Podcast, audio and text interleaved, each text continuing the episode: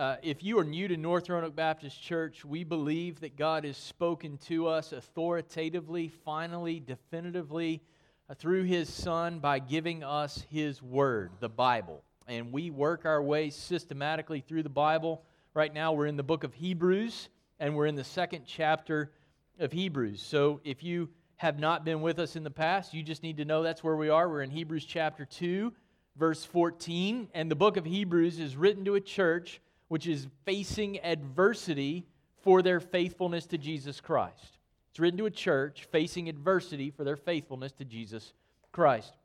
And the, the goal of the book is that we would remain faithful and that we would consider what is at stake if we don't, right? Those, those who have the real thing, even under the pressures of temptation and suffering, they stand firm, they stay faithful to the Lord Jesus Christ, who is faithful to secure their salvation.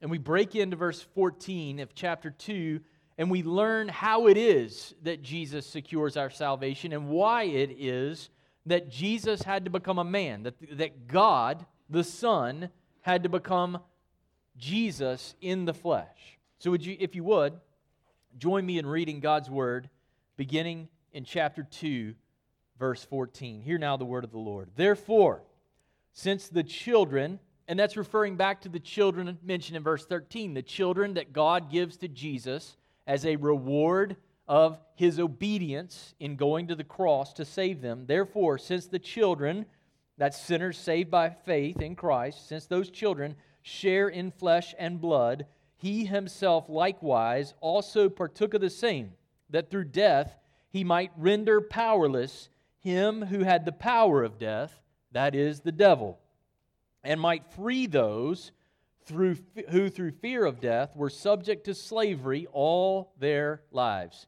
For assuredly, he does not give help to angels, but gives help to the descendant of Abraham. Therefore, he had to be made like his brethren in all things, so that he might become a merciful and faithful high priest in things pertaining to God to make propitiation for the sins of the people. For since he himself was tempted in that which he has suffered, he is able to come to the aid of those who are tempted. Would you bow with me? Lord, we thank you that you are able to help us. God, that where we are weak, you are strong. And that in the face of adversity and trial and temptation, you are there. God, help us to worship well this morning by considering afresh who you are and what you've done in order to rescue us. We ask it in Jesus' name. Amen. Last week, we began to see that the Son of God had to become a man in order to save human sinners.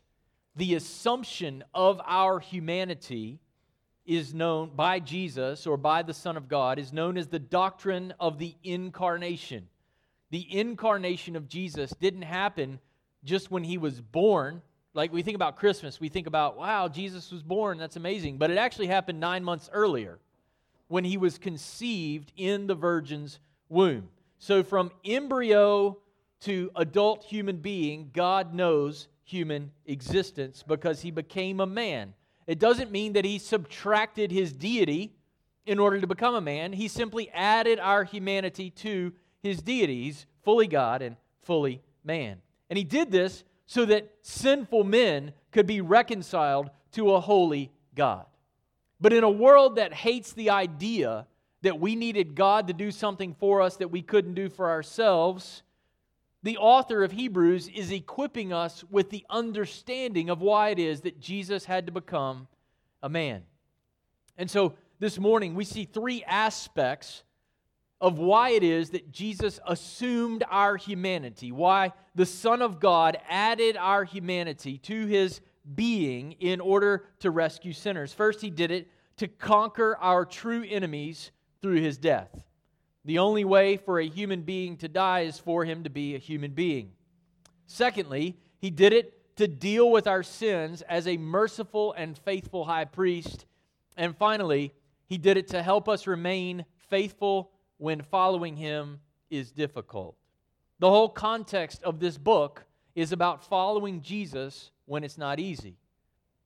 And I, if, if you're not that old yet, Uh, maybe you haven't encountered a time when following Jesus is not easy, but the promise of the gospel is that those who follow Jesus will endure hardship and adversity and persecution for the sake of righteousness. That at some point it will be difficult to follow Jesus, and the book of Hebrews is written to equip us to stay faithful to Jesus even when it's hard.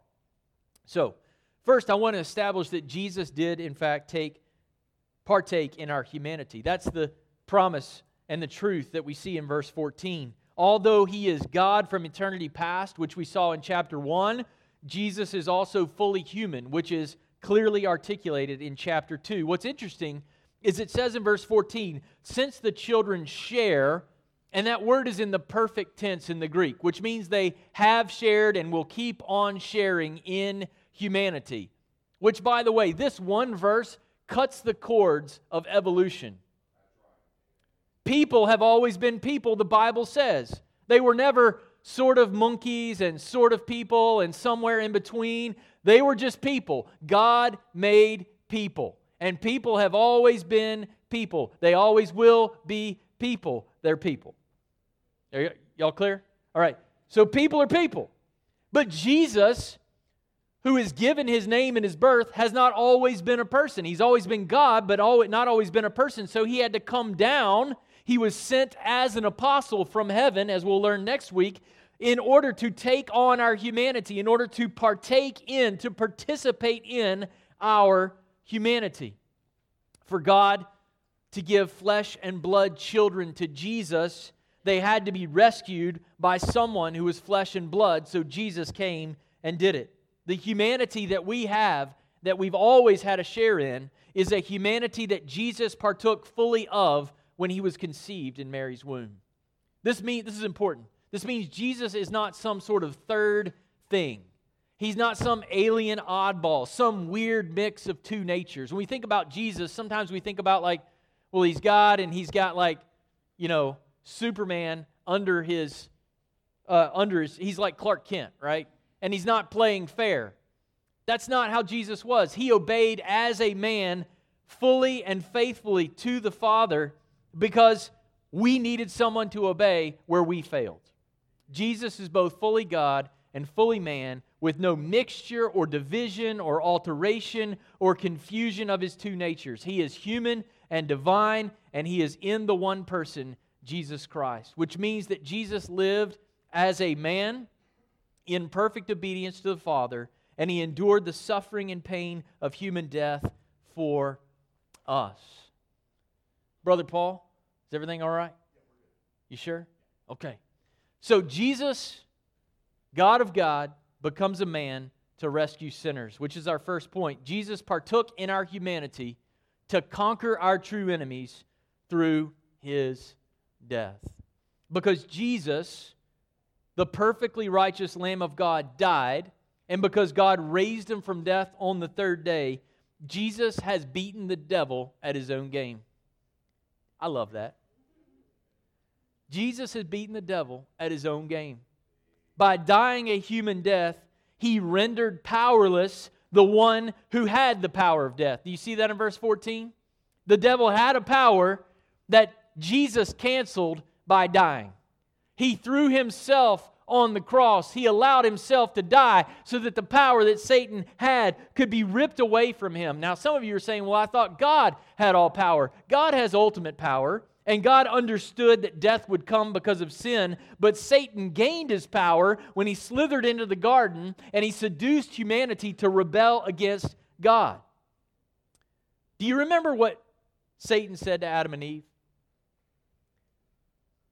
He said, If you eat of the fruit, you will surely what? Not die. He deceived Adam and Eve so that he could bring death into the world.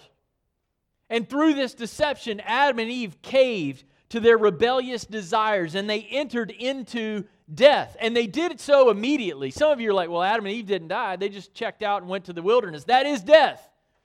Death is to be separated from the favorable presence of God. In the day they ate of the fruit, they were cast out of the garden and into death, where they had to get their food by the sweat of their brow, and having babies was difficult, and it was a miserable existence. And this is exactly what Satan wanted to do. He came to steal and kill and destroy, and he wants to do that in your life. But in Christ, that power is ripped out of the hands of Satan because Jesus has already died the death that we deserved. As we saw last week, death prevents us from having the dominion that we were intended to have in the world. When sinners die in their sin, they remain in everlasting death, separated from the love of God and without a place in the world to come. Satan is our enemy. He prowls around like a lion, seeking someone to devour, 1 Peter 5 8. Mohler summarizes his work in this way He's a liar, he's a deceiver, he's a destroyer, and he's a tempter.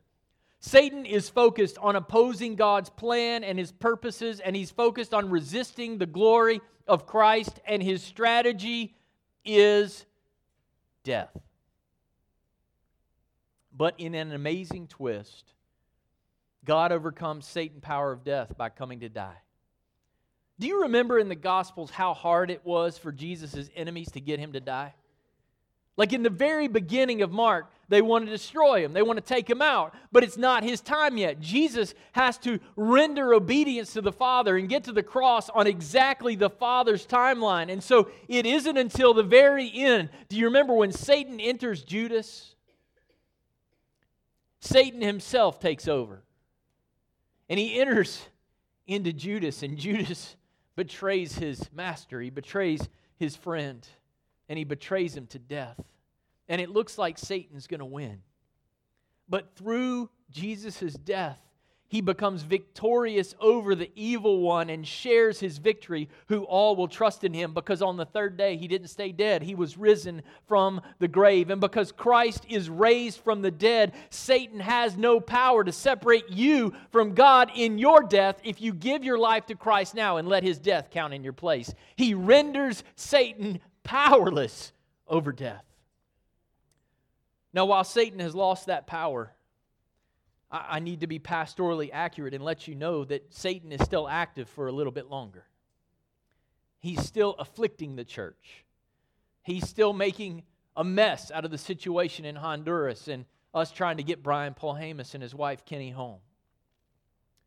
God still allows, for, for sometimes for reasons we don't know, but he still allows Satan to, to move, around, move about and have his way sometimes. Why? To sift us or to afflict us, like, like Peter or like Job. It's one thing to say you're going to be faithful to Jesus in all things, it's another thing to do it. And sometimes God will allow Satan to expose your weaknesses and your vulnerabilities so that you'll rely on Jesus even more. When you, when you bump into suffering and temptation and hardship, you're going to go one way or the other.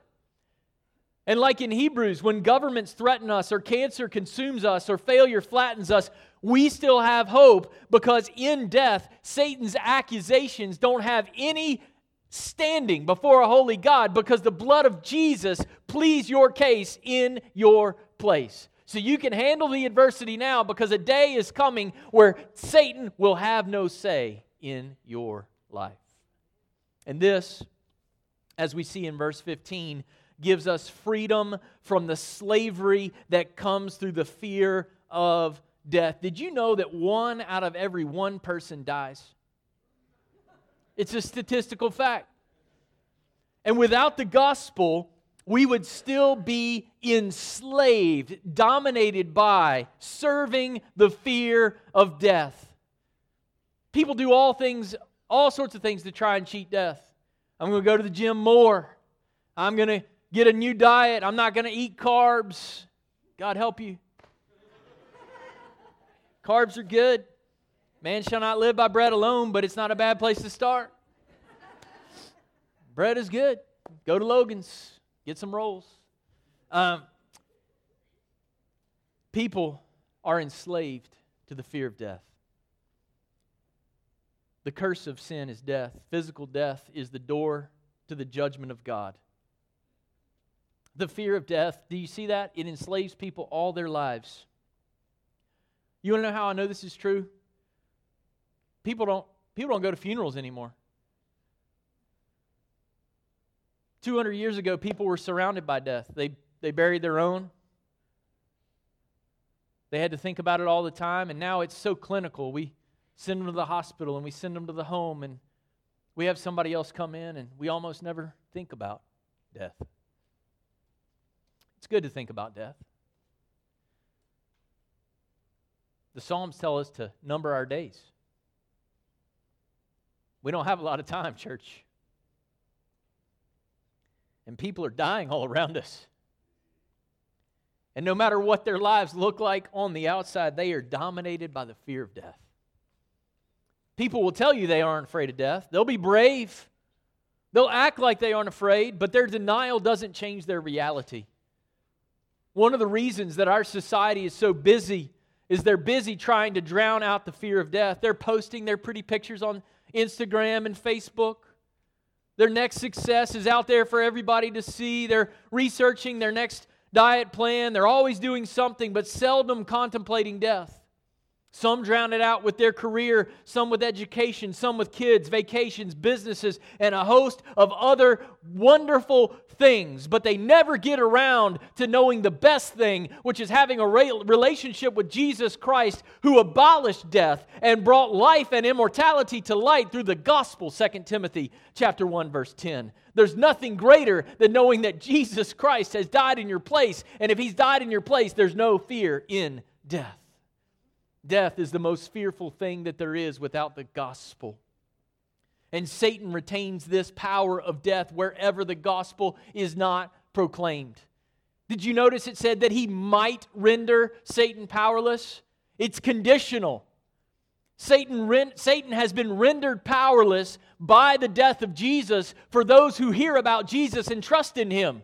But for those who never hear, who those who never have the opportunity, Satan still has the power of death, and death is a fearful thing if you don't know Christ. So let me ask you a question. What do you really want, North Roanoke Baptist Church? Do you want a tidy society? Or do you want to turn the world upside down with the gospel?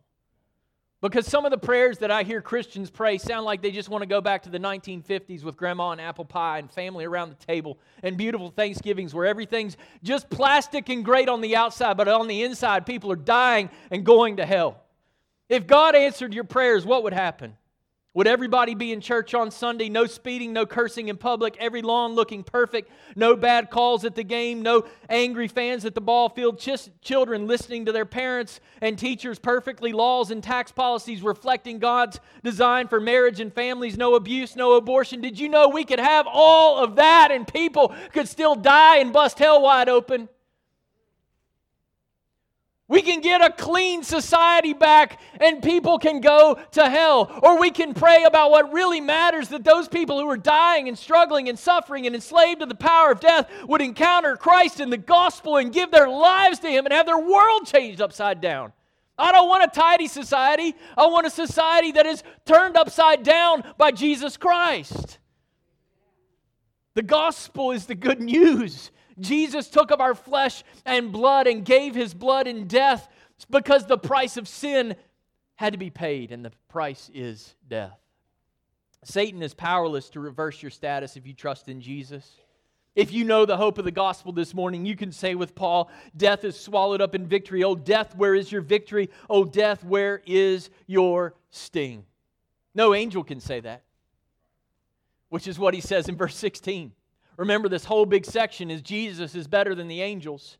Why is he better than the angels? Well, he's better than the angels because he became a man to rescue sinful men and women, and no angel could rescue us. No angel knows what it's like to be helped by God in this way, for him to come down in order to help us.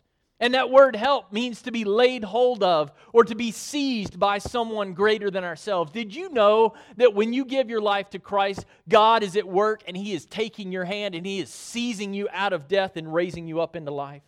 And when God seizes you, when He helps you in that way, He never lets go, He never gives you.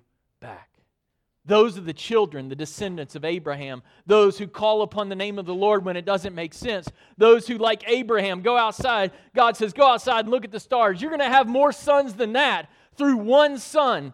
The promise is coming through Jesus, and you're going to have a whole family of children who've been blessed by this one son. And do you remember what the Bible says? Abraham believed God, and God counted it to him as righteousness. You can believe in the Son that Abraham was promised was coming and have the righteousness of God through the death of Christ in your place. Jesus, through his death, transformed death from a door to damnation into a do- door of deliverance unto life everlasting in the world to come. Secondly, Jesus partook in our humanity to deal with our sins as a merciful and faithful high priest. In verse 17, we are introduced to Jesus as high priest.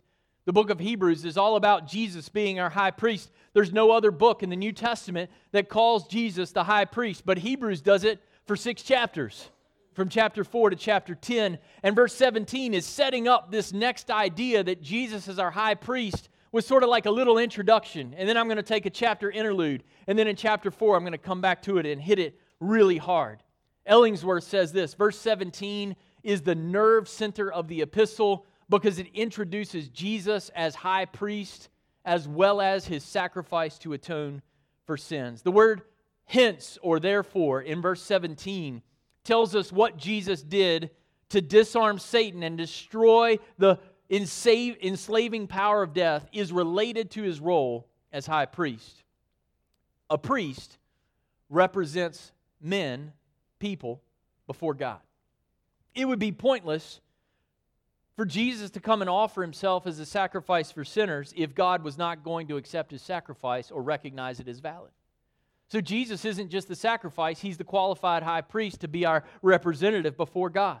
In the Old Testament, the high priest went into the Holy of Holies on the day of atonement. The Holy of Holies is the innermost portion of the temple, of the sanctuary, where sacrifices were offered to God. The animal was killed or sacrificed in the place of people who sinned, but the sacrifices of animals could not satisfy the price of human sin. Jesus had to come and pay the price with his own blood. We needed a priest who would make a better offering and be a better representative, a merciful and faithful high priest. For this reason, Jesus had to be made like his brethren in all things. Do you see that in verse 17? Do you see the words had to be? Have you ever wondered, was there another way for God to save me? Was there another way for God to get his people? And the answer is no. He had to be made like us. The salvation that we have through Christ could only come by way of him becoming a man. By becoming like us, Jesus is able to be a merciful and faithful high priest. To be merciful means to be compassionate and understanding toward people. Do you remember the priests in the Old Testament? For those of you who are familiar with your Old Testament, you remember the priests were very different than the rest of the Israelites, right? They didn't get, they didn't get a, a, a piece of land in the land. They didn't really work in the way that other people worked. People would bring their offerings to the priest, and the priest would get the best of the meal, representing as though the best was going to God. They had a very different existence than their brothers. And by the time that Jesus comes, they are using their position to harm people. Widows, they're extorting people and harming the poor, and they are using their, their priestly position to do the exact opposite of what God wants to do in your life through Jesus Christ. And so Jesus was made like his brothers. He didn't stand over us. He didn't go, ha, ha, ha. He came down into the muck and the mire of human existence, was even born in a feed trough so he could rescue you, so he could identify with you. Jesus is not a high priest who doesn't understand what life is like. He saves you personally. He jumps into the fray. He eats with sinners, weeps at the death of his friend, and dies on a cross so that he could be merciful toward you by taking on himself what you deserved. When we are tempted to ask, why God, or God, do you even understand what I'm going through right now? Look to the cross of Christ and know that the answer is 100% yes. And through such a merciful Savior, God grants you a forgiveness that you cannot imagine and a peace that you absolutely do not deserve. By becoming like us, Jesus is merciful towards sinners, but he's also faithful to God in things pertaining to God. Though Jesus faced great pressure and temptation to quit in the face of suffering, he remained faithful to his Father so that he could make propitiation for the sins of his people. That big word propitiation means atonement or satisfaction. He delivers us from our sins. This is more, church, than forgiveness. When we present the gospel, so often we're like, if you'll come to Jesus, your sins will be forgiven. And that's true. But the only way they can be forgiven is if they are first paid for. Somebody had to pay the price of sin in human death. If God just forgave sinners as though their sin did not demand a payment and justice and a verdict, then God would not be righteous or just. Christ had to die in order for the justice and righteousness of God to be maintained so that we could be forgiven. Propitiation means that Jesus became a man to take on himself God's rightful wrath and punishment for our sin. Some people don't like that. They like a God that's all love and hunky dory and he understands me and He wants me to have my best life now and just do whatever I want. It doesn't matter what I do today or tomorrow. That's not God. Sin demands a verdict. And the verdict and the price has been paid by Christ. He has declared you guilty, and Christ Himself paid your price in full that you could have life and forgiveness through Christ. If we think forgiveness was easy, we don't understand the gospel. As Mohler writes, at the cross, God poured out his wrath against sinners on Jesus, satisfying God's demand for just punishment of sin. God's wrath was satisfied and his righteousness was vindicated by the death of Jesus. In Christ, do you hear that? The wrath of God is satisfied. And the love of God is available. John says this In this is love not that we love God, but that He loved us and sent His Son to be the propitiation for our sins. Because the sacrifice of Jesus satisfies forever and in full the debt of death that we owed for our sin, that means death cannot hold us. And as our high priest, get this, Jesus keeps on making propitiation for our sin. It's in the present tense. You say, what does that mean? It means your past sins, your present sins, and your future sins are covered by the blood of Jesus. Romans says this Who is the one who condemns? Christ Jesus is he who died. Rather, yes, rather, who was raised, who is at the right hand of God, who also intercedes for us. When your grandmother gets Alzheimer's and she's saying crazy things that don't make sense and make you embarrassed, if she has given her life to Jesus, those sins are still covered by the blood of Jesus.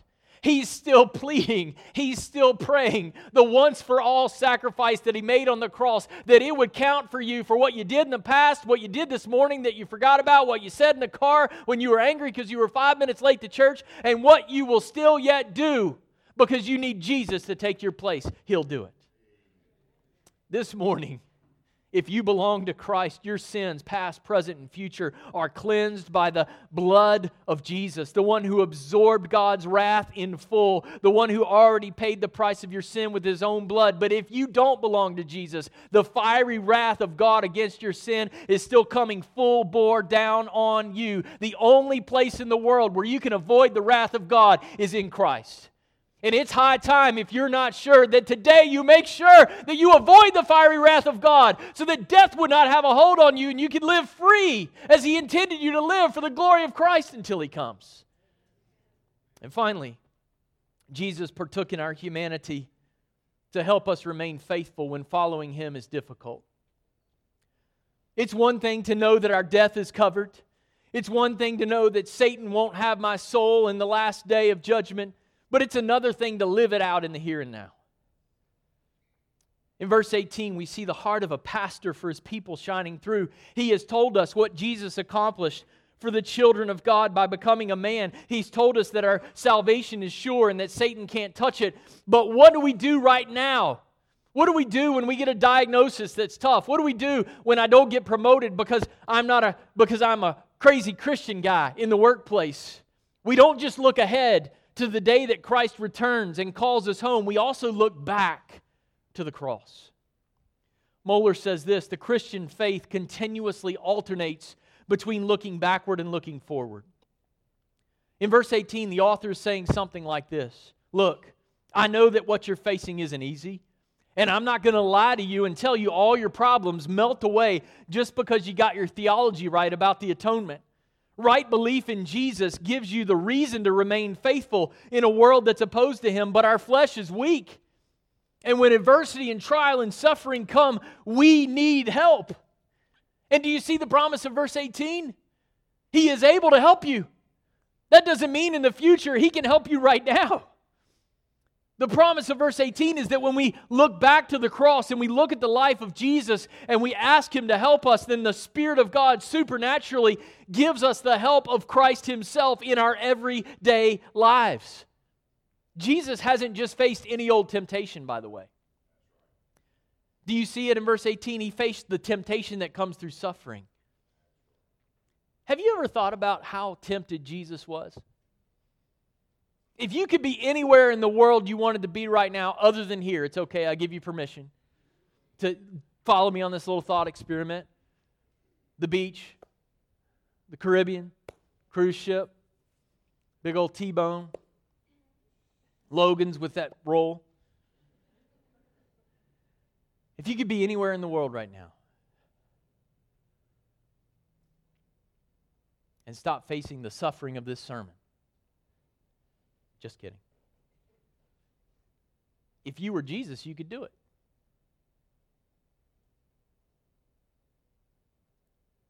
On the way to Calvary's Hill, he's still God.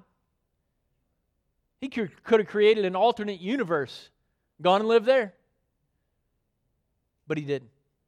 You talk about temptation to have the power to do whatever you want to do and instead continue to follow the Father obediently up Calvary's hill so that he could save you. That's temptation. And the same power by which he did not give up and just do something else on the way to the cross to take the nails and the scars for you, that same power is the power that he will give to you to stay faithful in the face of whatever adversity is trying to take you down. We all want to avoid suffering, and that is completely understandable. But suffering is a tool in the hands of God that He uses to confirm your salvation. God uses suffering in the life of a believer to confirm their salvation. When the trials come, do we get angry and bitter and complain? Or do we look back to the cross and look to Jesus for comfort and hope and purpose and power and our identity in the storm? Oswald Chambers said this We all know people who have been made much meaner and more irritable and more intolerable to live with by suffering. It is not right to say that all suffering perfects. It is only one type of person who is perfected by suffering, the one who accepts the call of God in Christ Jesus. And, and folks, Jesus suffered. His brothers rejected him and called him crazy but he stayed faithful, knowing that he would be able to bring you into his family. When Jesus had no place to call home, he laid his head wherever someone would open their home when he was without food for 40 days in the wilderness and Satan tempted him to turn the rock into bread, he refused a quick and convenient solution to his hunger because his food was to do the will of the Father who sent him. When he faced the weight of bearing your sin, he prayed, Not my will, but the Father's will be done. When his friend betrayed him, he stayed faithful to the end. When they shouted, Crucify him, he did not call more than 12 legions of angels to rescue him, but he remained silent like a lamb led to the slaughter so that he could save sinners. Jesus can help you when life gets tough. If you're tempted to abandon Jesus this morning, I don't know what's going on in your life. I don't know who passed away. I don't know what's going on at work. I don't know what's going on in your marriage and your parenting. But if you are facing temptation to leave behind the gospel, don't forget that Jesus has already faced down everything you face and he can help you. The word aid the, aid, the word aid means to help or to rescue. To help or to rescue. And some of you this morning, you've given your life to Christ, but you need afresh to be helped and rescued by Christ. I don't know what's going on in your life, but, but you need Him to, to rescue you and to awaken you afresh to the purposes and the plan of God. In Mark chapter 9, there's a story about a dad whose son is possessed by demons. You remember that story? I mean, the demons are just afflicting him and terrorizing him and making his life an utter misery. And the dad comes to Jesus and he says, Jesus, if you can help my boy, please help him. And you remember what Jesus says? If I can. If I can. And some of you this morning are right there. You're succumbing to the temptation and failing to look to the cross where you can find help. And if Jesus himself were standing before you, you might say, Jesus, if you can help me out, I'd appreciate it. And Jesus would stand before you right now and say, If I can, I can help you. I can help you get up. I can help you endure. I can help you persevere. Look to the cross. Call upon the Spirit of God to be your aid. And do you remember what the man says, the father says in response to Jesus? He says, Lord, I believe. Help my unbelief. Failure exposes our failure to believe. Perhaps this morning, God has revealed an area of your life where your faith needs to be strengthened. Whatever you're facing, look to Jesus who became like you to liberate you from the fear of death and who now will help you on the basis of what he has faced for you. This morning, may our prayer be in the face of whatever it is that seeks to tear us down. Jesus, thank you for your sacrifice. Lord, I believe. Help my unbelief. Would you bow with me? Lord Jesus, you are present in this room. You are ready to provide divine aid to the brothers and sisters, to your children who are floundering in their faith, who are faltering, who are, are near stumbling. God, I pray that you would strengthen them today and give them boldness if necessary, God, if, if, they, if they would want to, to come and, and call upon your name afresh this morning, even, even here at the front. And God, for those who don't yet know you, who are still enslaved by the fear of death, God, death is coming quickly. And I pray, I pray, Lord Jesus, that you would free them this day from the fear of death, that you would cancel Satan's power of death in their life, and that you would grant them life everlasting through the propitiating sacrifice of Jesus Christ our Lord, our King, our Savior, and your Son. We ask it in Jesus' name. Amen.